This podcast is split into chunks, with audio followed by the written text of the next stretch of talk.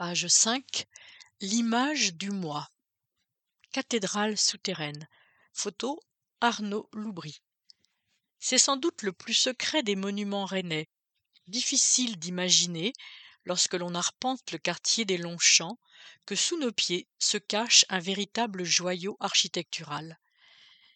Le réservoir des Galets, construit à la fin du XIXe siècle par l'architecte Marteneau, à qui on doit notamment les Halles Marteneau, servait à stocker l'eau potable de la ville.